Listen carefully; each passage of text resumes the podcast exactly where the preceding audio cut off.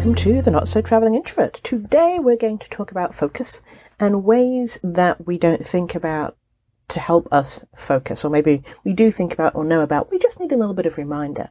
So, a lot of us are probably finding it really hard to focus these days for a variety of reasons, from having to change from working in the office to working from home, or even from working from home to working in the office, to the state of the world today. But here are some things that I want to talk about that might help you feel better overall and will help with your focus. Exercise. Studies have shown consistently that regular exercise significant, significantly improves your focus and concentration. And it's more like moderate exercise frequently, so just a few short walks throughout the day. And the motion of walking itself can help you improve your focus and take a break. Um, standing at your desk or taking a short walk in between you're doing maybe pomodoros and stretching before and after work. Uh, unplugging.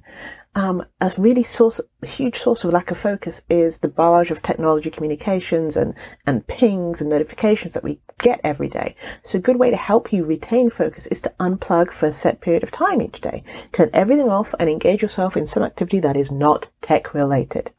Um, another thing is sleep. We underestimate just how much sleep we need and how valuable it is for our bodies. One or two nights of bad sleep can really, really affect things moving forward. So try and make sure that you get into a regular sleep hygiene habit. Taking breaks.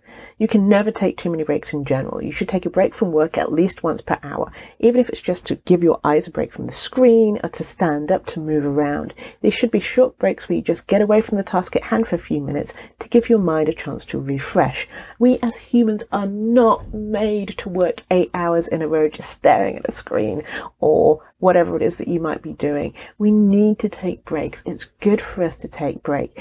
If you feel and you take a break after you already feel burnt out, it's much harder to recover. The key is to take short breaks before you even feel tired. It's topping up your cup of energy so it doesn't get fully depleted. Taking a break before you feel the need to will help you keep up your momentum. Um, I am not a coffee drinker, but I do know that I've read enough that a lot of people drink coffee. Coffee is like the, the thing of choice, right? Or other caffeinated beverages, especially when you're stuck behind a computer screen. We think that, uh, you know, your caffeine gives your brain a boost and helps you get more things done, but it can easily go the other way and make you hyper jittery and destroying your ability to focus. Uh, the key for making caffeine work for you is to use it in moderation. Studies show that a little bit of caffeine helps the brain to function more efficiently, um, but too much caffeine can lead to fatigue and loss of concentration. So just think about how much coffee and caffeine you intake and how that affects you and how you feel.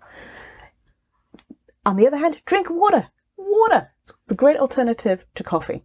And uh, fluids, especially water, help you maintain your energy level. Dehydration leads to reduced focus as well as you know other problems further down the, the road. Some people get headaches or nausea. Um, I have found it difficult to drink a lot of water. I love water. Once I start drinking water, I'm great, but having that first drink of water in the morning is really hard for me. So I've employed sort of uh, habit trackers and notifications and reminders to make me drink water. So these are just some things that uh, you can think about to help you with your focus. Also routines and little subtle cues for your brain to know when it's work time and when it's not work time. is really helpful. And setting up routines is means that it's one less thing for your brain to have to think about, and therefore you go on autopilot. Just like when you get up in the morning, brush your teeth, shower, that sort of thing, you're on autopilot. The more routines that you can build into your everyday life, the easier it is for your brain, and the more brain space you have for actual decision making and creativity. So, um, that's something to think about Another thing is when we wake up, most of us probably like switch off the alarm on our phone and then start scrolling or Instagramming or like whatever it is.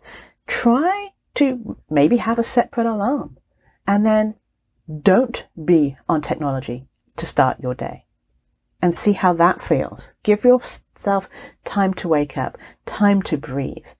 Well, thank you for listening. This is Janice at thecareerintrovert.com helping you build your brand, get focused and get hired. Have a great rest of your week.